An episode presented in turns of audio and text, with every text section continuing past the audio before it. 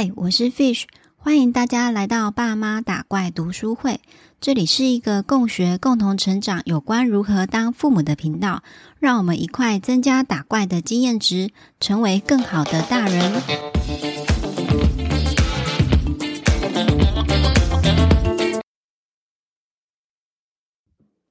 今天要与大家分享的书籍是《刻意练习》。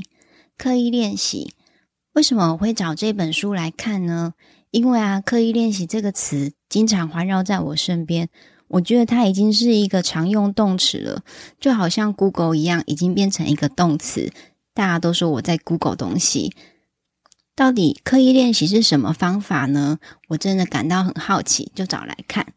这本书啊，可是有很多人推荐的哦。比如说，我超欣赏的下一本读什么的站长瓦基，他就有在节目中分享说，他使用刻意练习的方法来执行不擅长的项目。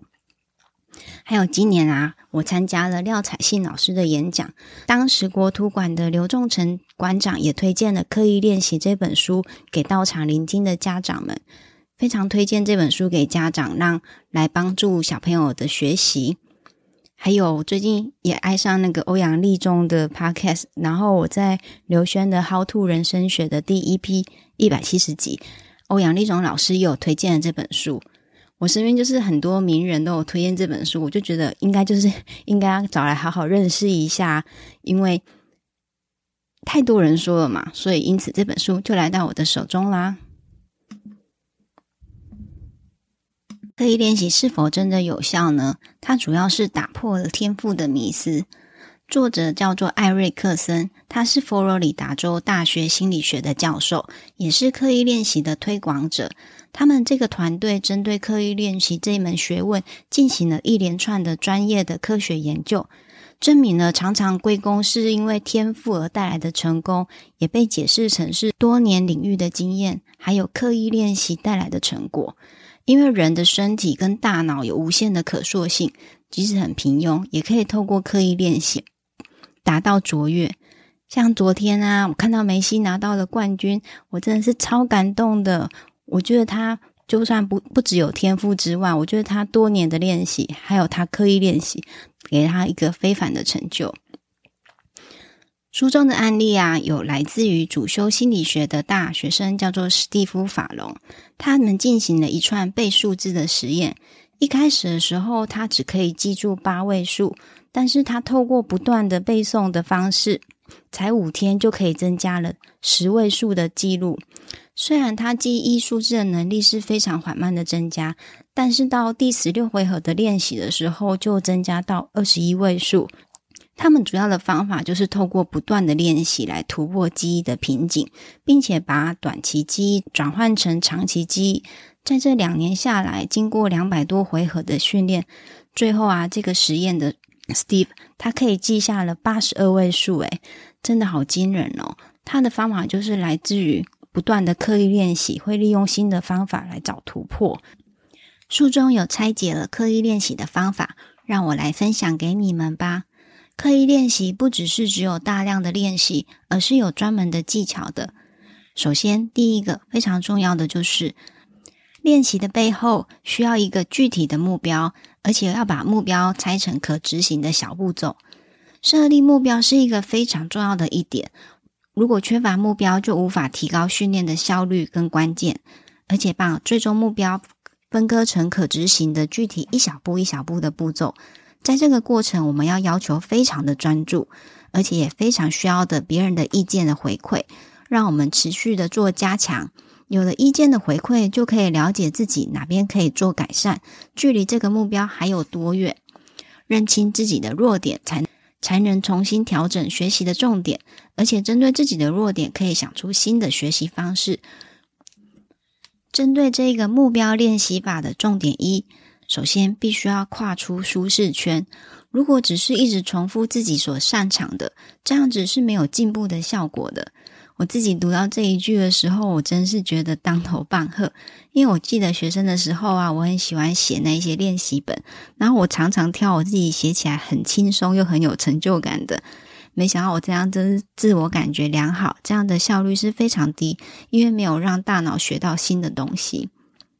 目标练习法的重点二就是 try and error fix it，就是我们要不断的尝试新的学习方法。那如果找到有效的方法，我们就 keep 起来，就是适合你的方法。那如果你这个方法对你是没有效的，那我们就一直不断的改善，去修正它。透过不同的方法去学习，是突破障碍的最佳学习法。而且，如果可以让短期记忆转换成长期记忆，就可以帮助精进内化成自然。比如说，有的人学英文啊，他可能是用听力来学习，但是有的人是透过阅读来学习。每个人学习的方法都不一样。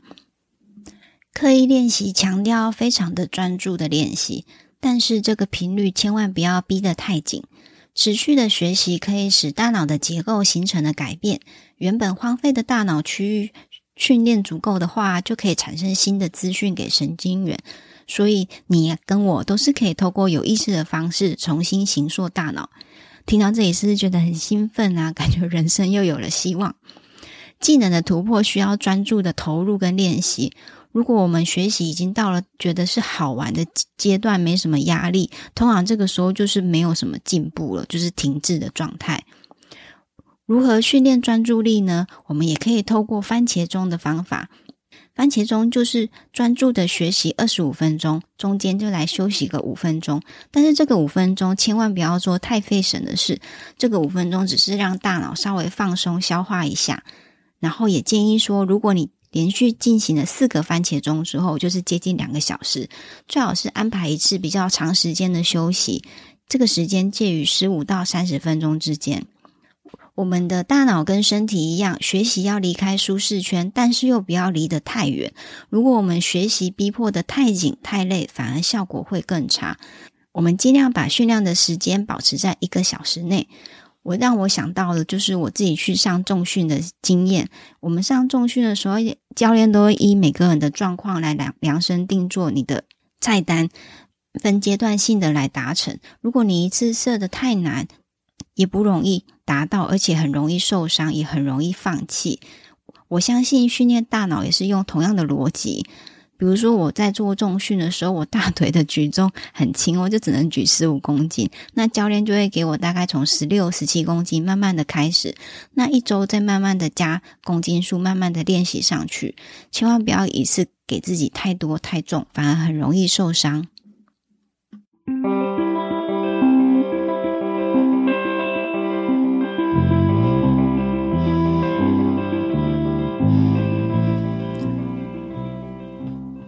如果我们想要学习新的技能啊，或是引导孩子的学习，刻意练习是非常推荐找该领域的专家来进行一对一的指导，因为可以边做边学，透过专业的人士才可以知道自己哪里要改善跟加强。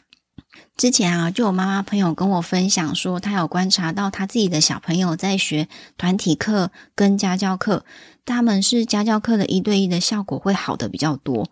我那个时候没有体会到说为什么会这样子，我那时候只有想说，请家教一对一成本好高，原来就是因为有这样的效果，因为家教老师可以针对小朋友独立的状态来做调整，针对他来做改善，真的会比团体班的学习效果来得好耶。但是如果我们没有经费或是请老师怎么办呢？如果没有老师的话，我们可以找自己欣赏的标杆来练习跟模仿。另外，如果要让刻意练习增加成功的几率，就是要增加学习的内在跟外在动机。不知道大家有没有听过一个叫做毕马龙效应的心理学实验？毕马龙效应是来自哈佛大学罗森塔尔博士的一项心理实验。那个时候啊，他告诉一个小学老师，他们班上有几个学生是特别聪明的哦。所以，这个老师他的潜意识就受到了影响，会真的去教那一些当初被说是比较聪明那些学生，而这些学生在这个老师的帮助之下，他的成绩真的还比较好呢。可是实际上，这些学生并不是特别的高材生，都是随机抽样的，只是当初有暗示了这个老师说这些学生是比较聪明的，老师就特别的用心在他们身上。所以，毕马龙效应就是告诉我们，你心里怎么想的，事情就会怎么成就，就好像吸引力法则。所以，正向信心的力量是非常重要的。所以，不论是我们成人的自我成长，或是引导小朋友的学习，我们一定要给他力量跟信心。小朋友的潜意识就会潜移默化，相信自己是有能力可以达标的。另外，我也想分享，之前廖彩信老师也有说啊，比如说他的小朋友喜欢乐器，他就会带他的孩子去听演奏会，让小朋友看着台上的演奏者的表演，让他自己内心有个蓝图，有个梦想，让他自己想要也成为那样的角色，达成他的内在动机，会比大人在那里说教逼迫他来的有效果。而且，如果能够受到别人的夸奖跟鼓励，也可以增加学习动机。所以，刻意练习这本书也是很推荐加入共学团，让同温层的人一一起互相刺激的交流，都可以帮助学习。另外，刻意练习这本书也分享到，孩子通常都是延续父母的专长，因为小朋友特别喜欢父母的肯定，而且很喜欢跟爸爸妈妈一起相处。如果爸爸妈妈喜欢运动，大部分他的小孩将来也会喜欢运动，因为都是受到父母的影响，可以持续的进行着。我身边也有人啊，就是带着幼儿园大小的小朋友一起去爬山呢，因为一家人就是非常的运动感，我也很佩服这样的一家人。所以啊，我真的觉得身教就是一个非常重要的事情。我们家长跟小朋友大量的相处，就可以激发孩子发展出相同的兴趣。像我现在因为要念绘本给小朋友听嘛，然后我也重新有时间开始阅读。平常零散的时间，我就会抓一本书来看。我觉得我的孩子也有受到我的影响，他对绘本也是蛮有兴趣的。不过像现在他才三岁，他也是比较喜欢我念给他听，喜欢跟我互动。最后，我觉得这本书的重点就是要让你知道，impossible is nothing。我们可以敞开大门，万事都是充满无限的可能的。